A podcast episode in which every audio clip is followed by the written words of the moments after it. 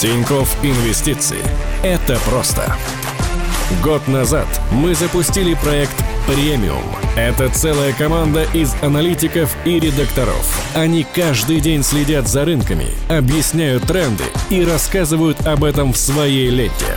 Слушайте подкаст «Жадный инвестор» каждую среду в приложении и на других площадках. Об инвестициях понятным языком. Всем привет! Это Тиньков Инвестиции и наш подкаст «Жадный инвестор». Меня зовут Даша, и я его ведущая. В прошлом выпуске я сделала, так скажем, каминг-аут и завела профиль в нашей социальной сети «Пульс», чтобы слушатели могли писать предложения по темам для подкаста, и вот мы уже прислушались и подготовили выпуск про инвестиционные идеи, как их выбирать, как проверить их качество и как распознать хитрых советчиков и инвест-цыган. И расскажет об этом наш партнер Иван Клыков, основатель сайта-агрегатора с инвест-идеями под названием investidеи.ru. Ну и, конечно, раз такая тема, мы не могли не дать пару инвестиционных идей от аналитической команды Тиньков, которая, естественно, не является индивидуальной инвестиционной рекомендацией, советом, идеей или предложением купить или продать конкретные ценные бумаги или финансовые инструменты. Обо всем об этом в этом выпуске. Но прежде голосовой помощник Олег прокомментирует главные и интересные новости финансового рынка на этой неделе. Поехали! Новости с Олегом. Американцы дорвались до магазинов и ресторанов. В мае розничные продажи в США взлетели на 18% по сравнению с апрелем. Это самый большой скачок за месяц с 1992 года, когда начали вести эту статистику. После карантина американцы покупали больше всего одежду, автомобили, мебель, спортивные товары и ходили в рестораны и бары. Сработал синдром отмены. А еще скидки, которые повсеместно предлагали магазины, чтобы избавиться от запасов. И 600 долларов, которые продолжают получать безработные каждую неделю. Кстати, по текущему плану выплаты рассчитаны только до конца июля. Но правительство США думает над тем, чтобы их продлить, правда, в сокращенном виде. А еще думают над тем, чтобы выделить 1 триллион долларов на развитие инфраструктуры, дорог, мостов и вышек для 5G сетей. Инвесторы в строительной компании пришли в восторг. Во вторник акции акции производителей стройматериалов, такие как USA Concrete, они выросли на 23%, а акции Grind Construction взлетели на 16%. Пока правительство США и потребители думают, куда бы еще пристроить деньги, банки продолжают копить. Федеральная корпорация по страхованию вкладов сообщила, что американские банки в 4 раза увеличили резервы на возможные потери из-за пандемии. Вспоминается июль 2009, лето, жара, кризис. Ну, это совсем не удивительно, ведь прибыль банков рухнула на 70% в первом квартале. На депозиты несли деньги только инвесторы, которые выводили их с фондового рынка. Кстати, они перевели на вклады более 1 триллиона долларов, а еще 4,5 вложили в фонды денежного рынка. Считай, в кэш так плотно они в нем еще не сидели. Да, причем речь не о частных инвесторах. Они, наоборот, запустили разворот рынка и уже заработали на нем 60% доходности, говорит Goldman Sachs. Речь о профессиональных инвесторах, у которых в условиях неопределенности, видимо, обострился инстинкт самосохранения. Их доходы оказались скромнее на целых 15%. В интересное время живем, Мейн-стрит обыгрывает Уолл-стрит. И не говори. А знаешь, что еще интересно? Amazon начнет использовать токены MasterCard в 12 странах Северной Америки, Латинской Америки, Ближнего Востока и Европы. Токены — это те же самые карточки с учетными данными, только они не истекают. Если потребитель получает новую карту из своего банка, его данные автоматически обновляются, то есть больше никаких хлопот с повторным вводом номеров карт и быстрое оформление заказов. А это безопасно? MasterCard говорит, что да. Заменяя физический номер карты токеном, платежная информация потребителя для каждой транзакции уникальна, и использовать ее сможет только тот продавец, что ее запросил. Свой человек в инвестициях. Сейчас мы поговорим про инвестиционные идеи, рейтинги, рекомендации и как во всем вообще этом ориентироваться. И для этого мы пригласили в гости Ивана Клыкова, основателя сервиса investidеи.ру. И в конце поделимся еще своими идеями от Тиньков. А, Иван, привет. Привет. Мы со стороны брокера на самом деле очень благодарны и рады, что есть такой сервис. Это, кстати, не реклама. Просто благодаря вам у нас в приложении есть куча инвест-идей по разным бумагам от разных аналитиков, и инвестору это облегчает жизнь, потому что не надо тратить время на поиски этих идей. Все они находятся в ленте приложений и доступны абсолютно всем. Отдельное удовольствие, ну, лично для меня с этими инвест-идеями, которые в результате публикуются у нас в ленте, это хлесткие заголовки. Там просто иногда так смешно становится, и я даже лично собираю коллекцию. А какой у тебя, Даш, личный топ-3 заголовков? Так, я сейчас найду в телефоне.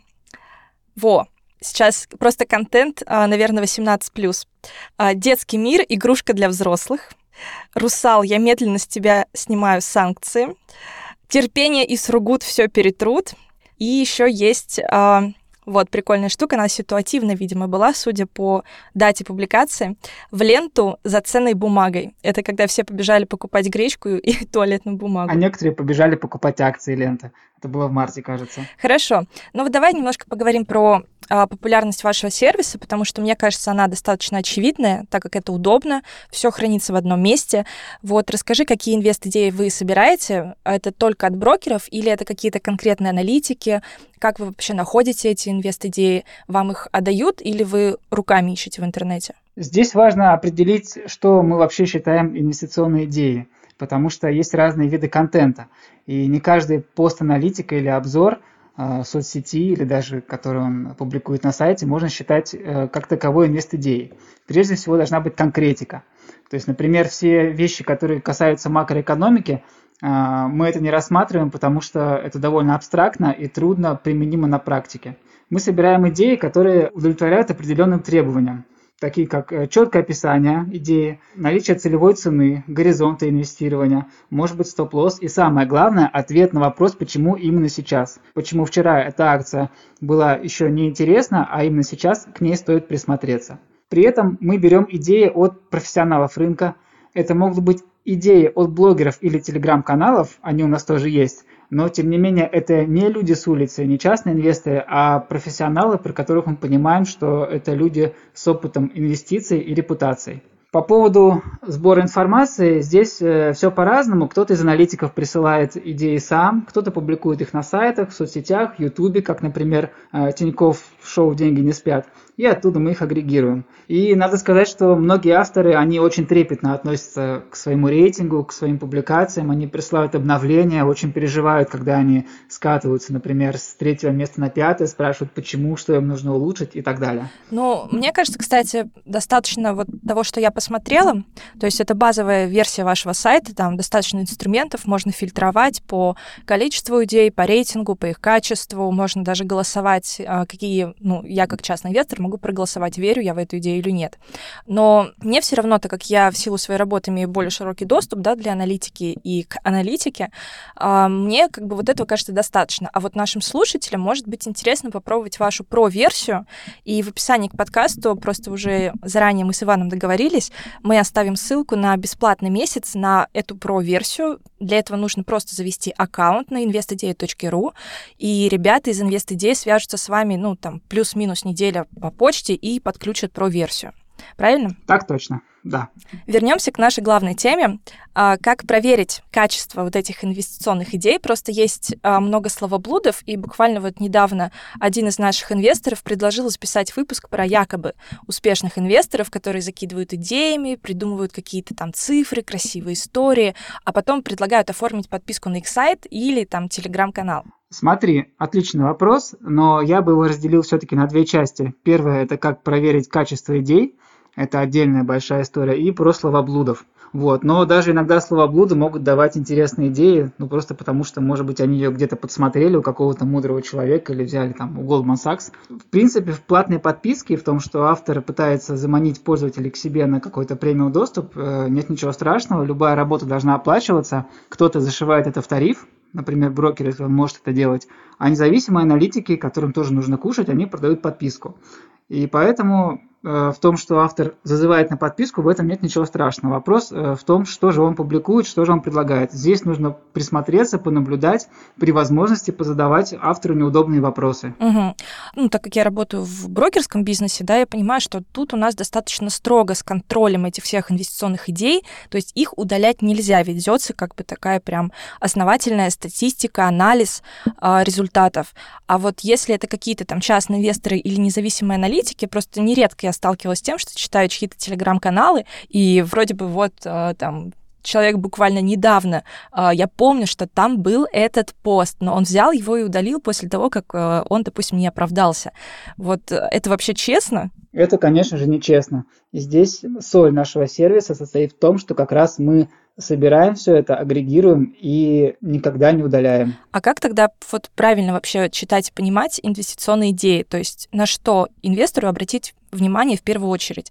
А, на какие, может быть, слова, формулировки? И стоит ли вообще тогда слепо копировать каждую идею или лучше все таки там побольше потратить времени и посмотреть другие инвест-идеи по такой же компании? Самое удивительное, что первый пункт, который нужно делать, когда перед вами некая инвест-идея, он вроде бы такой очевидный, но тем не менее мы о нем часто забываем. Понять, зачем же автор публикует эту идею. Очень важна его мотивация. Для чего он это делает? Ставит ли он на нее свои деньги, если это управляющий? Например, некоторые а, компании, они раскрывают портфели своего доверительного управления и рассказывают об идеях, на которые они реально ставят деньги. Это одна история. А, если ставить деньги, можем ли мы это проверить? Рискует ли аналитик сам, ну или компания, которая выпускает эту идею, а, инвестируя в нее? Может быть, у него есть какая-то мотивация повлиять на рынок. Может быть, это брокер, который размещает облигации или акции какого-то эмитента, его задача подогреть интерес к этим бумагам. Это, в принципе, тоже абсолютно бизнесовая логичная задача, и в этом смысле инвест-идеи э, даже данного типа могут быть полезны. Второй момент понять действительно, есть ли ответ на вопрос, почему же именно сейчас. Есть ли в тексте и в идее, в ее описании информация, которую, может быть, рынок еще не учитывает, которая может сыграть в будущем, но сейчас о ней мало кто знает. Но я часто встречаю вообще, а, когда читаю, допустим, зарубежную аналитику, или там, когда кто-нибудь повысил, понизил рейтинг, мы еще дальше об этом поговорим, как вообще это все понимать. Но а, бывают короткие сообщения, например, там аналитик из Goldman Sachs а, поднял рейтинг там до покупать, потому что э, это еще не заложено в цену, какие-то фундаментальные показатели. Например, что вот они сейчас там запустят какая-то компания новый завод в Европе, и это принесет больше выручки. Ну, то есть они вот как раз пишут коротко, допустим, почему они считают, что акция э, недооценена или переоценена. Ты знаешь, э, что касается Goldman Sachs, здесь э, мы не можем, к сожалению, получить доступ к исходному э, research у этих аналитиков, но в целом, по нашему опыту, вот подобные абстрактные рекомендации, долгосрочные, фундаментальные, они не очень полезны для инвестора здесь сейчас. И тем более, если мы говорим о идеях на российском рынке, потому что иностранные банки, они не очень хорошо что понимают, что происходит в России, и российские аналитики, они точно анализируют российский рынок лучше, чем иностранцы. А что касается, типа, слепо копировать, вот стоит или нет? Слепо копировать точно не стоит, потому что идей очень много, у всех свои подходы, и нужно прежде всего сверять каждую идею с вашей индивидуальной стратегией и вашим риск-профилем, потому что не все идеи одинаково полезны сами по себе, и не все идеи полезны каждому конкретно взятому инвестору. Ну вот я, кстати, сейчас э, поняла, как можно решить первые две проблемы, то есть проверить, что автор идеи действительно ставит там, допустим, свои деньги на эту идею. В частности, для этого мы как раз и сделали социальную сеть Пульс, потому что там отображаются все сделки за последнее время, объем портфеля конкретной компании, и поэтому тут можно действительно проверить, э, а не врет ли нам как бы инвестор. А на зарубежном рынке, по-моему, есть такой сайт eToro. Там тоже публикуются все сделки, можно посмотреть. Да, э, это хороший пример. Это действительно ценность, э, например, пульса. Я в разговоре со многими инвесторами, особенно начинающими, вижу это, что они ценят как раз возможность зайти в профиль пользователя и посмотреть, каковы же реально дела в его портфеле и как эти идеи работают на практике. Да, давай тогда еще э, поговорим про рейтинги. То есть, э, так скажем, официальный, когда вот конкретный аналитик ставит оценку, там, покупать, держать, продавать от 1 до 5. Вот эти оценки, они собираются воедино от разных аналитиков, и получается такой консенсус-прогноз. И мы, например, видим в итоге рейтинг аналитиков 4 и 3 из 5 то есть покупать. А есть, когда такой консенсус считается на основании оценок самих инвесторов. Например, на сайте Seeking Alpha есть такая опция, и очень похоже тоже у вас на инвест-идеи. Можно посмотреть, сколько человек там проголосовали за идею, сколько против. Вот как вообще читать эти рейтинги? А, я оставлю ссылку на наш обзор в описании к этому подкасту, но вот к Ивану у меня есть тоже вопрос. Ты сам при инвестировании смотришь на этот рейтинг или ориентируешься на другие какие-то показатели? Это часто задаваемый вопрос, а знаешь, еще любят спрашивать спрашивать, а вы сами инвестируете во все идеи на вашем сайте? Вот, это примерно как, наверное, у владельца Booking.com или Airbnb спросить, а вы жили во всех квартирах на вашем сайте, вы все их проверили? А, я, безусловно, мониторю ленту, ищу там интересный контент, и в моем случае, наверное, мне всегда интересно посмотреть вот на тех, у кого какие-то 3, 4, 5 звезд. То есть это ребята, которые явно чем-то отличились, и мне интересно, за счет чего происходит такой высокий рейтинг. То есть, может быть, у них какие-то а, особо интересные методы анализа, может быть, они сильны в какой-то отрасли, например, они все выпускают идеи на российский рынок там, или на нефтянку. Я понимаю, что вот они классно ее анализируют, и за счет этого они имеют высокий рейтинг. Но при этом есть и другие примеры. Ты знаешь, есть такая компания Citron Research американская, это очень такие одиозные ребята, они такие разоблачители, активисты на американском американском фондовом рынке. То есть они любят найти какой-нибудь пузырь, по их мнению, и начать, например, агрессивно его шортить, рассказывать там, что это пузырь, мошенничество и что-нибудь такое. У них рейтинг 0, 0 звезд, потому что по, по практике они много теряют денег на своих шортах. Ну, понятно, что прибыль по шорту ограничена 100%, а убыток не ограничен. Вот. И если посмотреть, то их идеи на лонг, они, например, достаточно интересно. И даже у аналитика с нуля звездами можно подчеркнуть очень нетривиальные интересные мысли. Mm-hmm. Слушай, я, наверное, посмотрю, потому что я не слышала про таких активистов-шартистов. В целом, я очень много знаю историй, когда какой-то рейтинг одного аналитика может обрушить или, наоборот, поднять стоимость вот конкретной акции. Вот буквально в прошлом подкасте мы, кажется, рассказывали про взрывной рост акций Тесла. Там было, конечно, много и бизнесовых факторов, да, почему акции стали расти, но параллельно с этим аналитик из э, инвестиционного дома Wedbush поднял целевую цену по акциям до 1000 долларов, ну и как бы Тесла очень быстро этой стоимости и достигла. И вообще каждую пятницу мы в ленту делаем статистику по взлетам и падениям а, разных акций с описанием причин причин. Это, да, опять-таки доступно только на премиум, но там очень часто в качестве причины встречается, что, например, такой-то аналитик понизил или там поднял рейтинг. Вот э, как ты считаешь, это своего рода манипуляция или нет? Просто если это серьезное заведение, да, со всеми лицензиями, то там, да, строгие правила, и аналитик никогда не пытается на этом заработать, иначе это, ну, не просто позор, там штрафы гигантские, и ты никогда не сможешь дальше работать с аналитиком. А вот какие-то частные инвесторы там с большой аудиторией, вот они могут могут быть э, выгодоприобретателем и искусственно надуть э, нужную ему акцию, а потом слить? Отличный вопрос. Ты знаешь, с одной стороны, точно нам известно, что есть корреляция, эта информация была публично озвучена на одной из конференций, что есть корреляция между объемом торгов и количеством инвесторов, физиков, совершающих сделку с той или иной акцией, и выходом инвест-идеи на нашем ресурсе. Ну и, соответственно, например, в приложении Тинькофф Инвестиции. Поэтому спрос со стороны частных инвесторов, он действительно может двигать рынки. Я думаю, что в случае с Tesla это скорее такой образ иконы Илона Маска, там его фанаты покупают эту акцию. И в целом э, рекомендация, наверное, сложно сдвинуть э, какие-то суперликвидные американские акции, например, или российские даже. Трудно представить, что можно сдвинуть цену акций Сбербанка или Газпрома подобными вещами. Но если мы говорим про эшелоны, про акции более мелкой капитализации – то, конечно же, это имеет место, и частные инвесторы, они часто следуют за советами каналов, которые они читают и прислушиваются. Но здесь у меня, честно говоря, двоякое отношение. С одной стороны, мы полностью за прозрачное ведение дел, за соблюдение законов против манипуляции рынком и так далее. Но с другой стороны, каждый инвестор, он действует на рынке в соответствии со своим здравым смыслом. И я надеюсь, и в том числе клиенты Тинькофф, осознавая полностью меру своей ответственности и то, что он сам отвечает за результат своих инвестиций.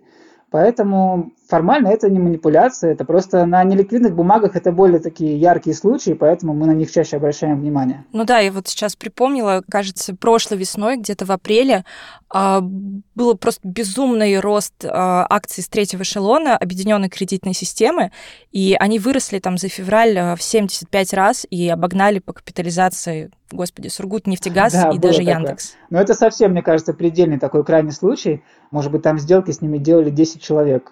Ну, скорее всего, да, там какое-то не очень большое число инвесторов. С другой стороны, и проблема же в чем эшелонов и эмитентов малой капитализации, что люди о них не знают. Они, они, они хотят сами стоить дороже, они хотят, чтобы инвесторы ими торговали, их ценили, чтобы капитализация компании росла, просто нет информации. И когда какой-то аналитик, э, у которого есть э, большая база читателей, просто выпускает, например, обзор информационный, просто что эта компания есть. Люди они узнают и бегут покупать акции. Поскольку рынок неликвидный, получается такая ситуация, что акции могут вырасти на десятки процентов просто на том, что люди они узнали. Что ж, раз э, вы берете на свой сайт э, инвест-идеи из нашего подкаста, то специально, да, для вас и наших слушателей мы поделимся двумя идеями от наших аналитиков. И о них расскажет наш аналитик Кирилл. А мы ее отметим и проверим, как она сработает. А, хорошо. Кирилл, какие у нас есть сейчас интересные идеи? Я мог бы поделиться с двумя относительно свежими идеями. Первая у нас это по компании Tyson Foods. Это американский, один из крупнейших производителей э, там, мяса в стране. А, они делают там и свинину, и курицу, в общем, все и сразу. Поставляют еду и в рестораны, и в магазины. В общем, один из крупнейших производителей. В частности, они даже являются одним из крупнейших поставщиков э, Макдональдса и других э, сетей быстрого питания. В чем состоит идея? Идея состоит в том, что сейчас акции подешевели довольно сильно после коррекции из-за вируса. А, они не выглядят очень дорогими, если смотреть на прогнозы аналитиков, э, которые ожидают, что уже в 2021 компания сможет э, восстановиться по выручке, по прибыльности, и слабым будет, по сути, только 2020 год. И для долгосрочных инвесторов сейчас как раз э, хороший момент для того, чтобы купить эти акции, потому что это очень стабильный сектор, да, это производство еды, которая будет всегда востребована. Плюс компания платит дивиденды и до сих пор э, не отменяла никаких выплат, и поэтому у нее есть хорошие шансы на восстановление, как, соответственно, и бизнеса, и котировок на горизонте там один год и более. Поэтому это такая хорошая, в принципе, инвестиция в защитном секторе с не очень высоким уровнем риска, с дивидендами и с долгосрочным потенциалом.